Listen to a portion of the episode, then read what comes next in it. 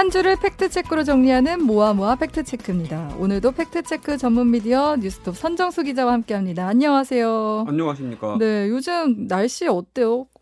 아침 저녁으로 선선하고 진짜 가을이 저는 다 코앞에 왔구나 이런 네. 생각이 들, 들더라고요. 근데 가을하면 추수의 계절이잖아요. 어 그렇습니다. 네, 햇살의 계절. 그렇죠. 제가 그래서 오늘 또 쌀값이 주제라고 해서 이제 이 예. 계절 얘기를 해봤는데 네. 지금 쌀 농사 짓는 농민들이 쌀값 때문에 부글부글 끓는다고 하는데 어떤 상황인 대, 거예요? 대폭발 일보 직전인 것 같습니다. 아, 예.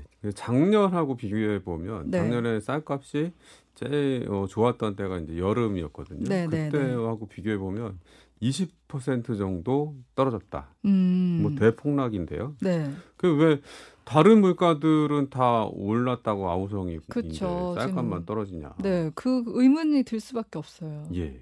어, 왜 그런 거예요? 왜 그러냐면 이게 네. 쌀이라는 이 품목이 시장 논리로만 가격이 정해지지 않기 때문인데요. 아, 이게 우리가 예전에는 쌀이 모자라서 아우성이었잖아요. 네. 그래서 이제 뭐 통일벼 같은 품종 개량해서 많이 생산하는 위주로 네. 이 농, 농정이 진행이 됐었는데 이게 점점 음, 식성이 바뀌고 음, 밥을 예전만큼 먹지 않잖아요. 잘 안 먹죠. 그래서 네. 소비는 줄어드는데 네, 생산량이 생산하는 거 줄긴 줍니다. 네. 하지만 생산량이 줄어드는 것보다 소비량이 줄어드는 폭이 더 커요. 더 급격히 소비가 줄다 보니까. 예. 그래서 네. 항상 쌀이 남는 상황이 되는데 네.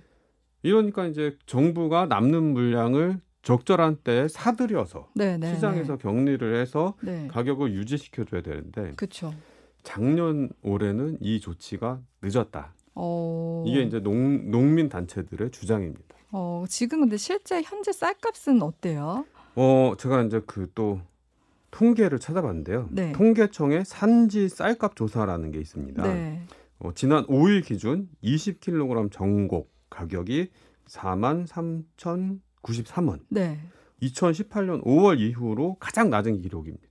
2018년 이후로요. 예, 예. 어. 그리고 이제 소매 가격도 뭐 굉장히 낮아진 상태고요. 네. 근데 이게 소비자 물가 지수랑 비교를 해 보면 네, 네, 네. 같은 기간에 2018년 5월 소비자 물가 지수는 98.979. 음. 이게 이제 2020년 물가 기준이 100입니다. 네, 네, 네. 네, 2020년보다 물가가 낮았었는데요. 네, 2018년에는 예, 예. 네. 2022년 7월에는 이 지수가 108.74로 음, 오릅니다. 네, 네, 네. 그러니까 어, 이, 이 기간 동안에 소비자 물가 지수가 10% 넘게 가까이 올, 올랐다는 거예요. 네.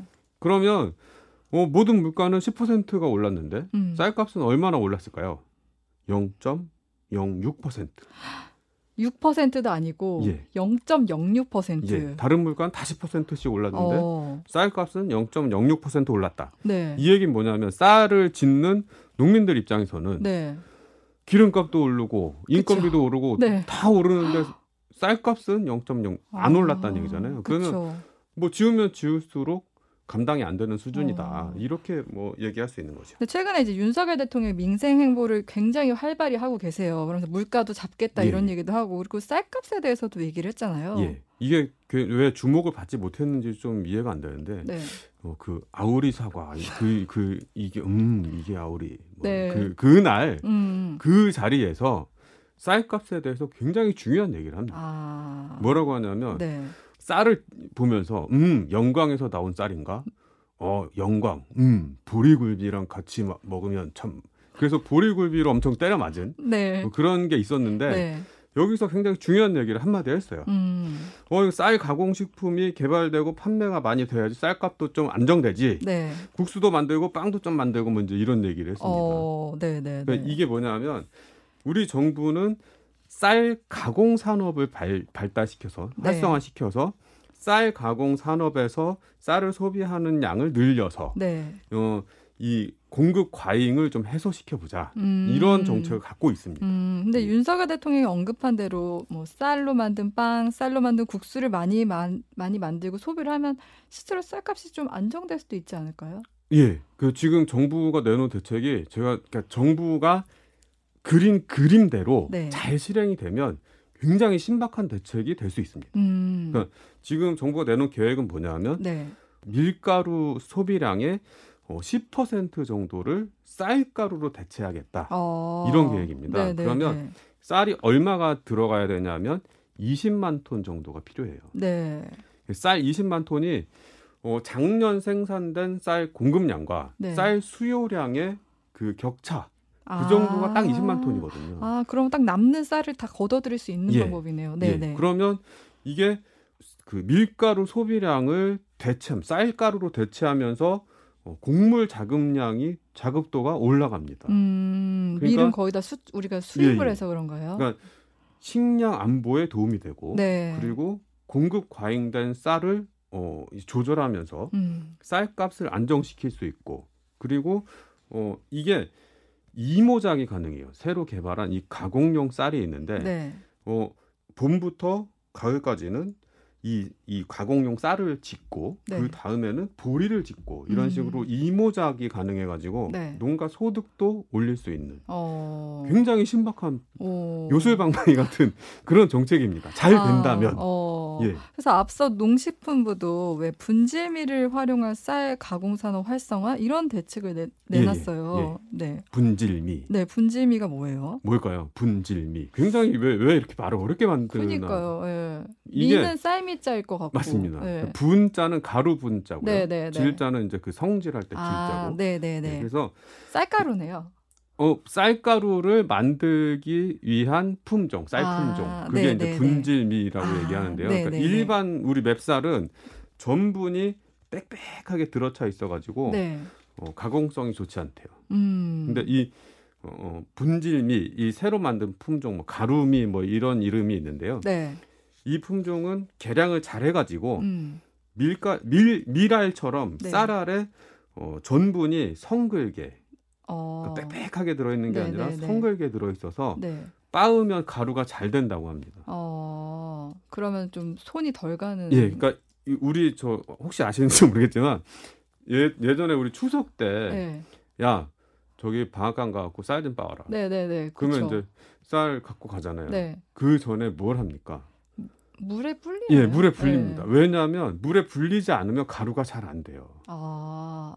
그게 네, 이제 네. 밀가루와 밀과 쌀의 특성이 아. 달라서 그런데 네, 네, 네. 밀가 밀은 그냥 빻으면 돼요. 아, 밀 그냥 자체를 빻으면 되는데 예, 예. 쌀은 물에 한번 담갔다가 예, 예. 빻아야 되는 맵쌀은. 네, 네. 예. 근데 이 과정에서 비용이 들어갑니다. 그쵸. 물에 한번 담가야 예. 되니까. 그리고 네. 이제 또 폐수 처리하는 비용도 들어가고 아. 시간도 늘어나고 이러면서 이제 비용이 발생하는데 네. 이게 어, 물에 당, 불린 건 습식 제분, 불리지 않은 건 건식 제분 이렇게 하는데 네. 건식 제분이 비용이 절반 정도로 낮다고 합니다. 어, 그럼 되게 좋을 것 같긴 해요. 좋죠. 예, 그래서 신박하죠. 어, 그래서 예. 이제 신임 농식품부 장관의 야심작이다 이런 말도 있어요. 예, 지금 어, 이 농식품부 장관 새로 되신 분이 정황근이라는 네. 장관인데요. 네. 이분이 어, 농촌진흥청장 출신이에요. 아, 네. 네, 네. 그 농촌진흥청장 하실 때부터 네.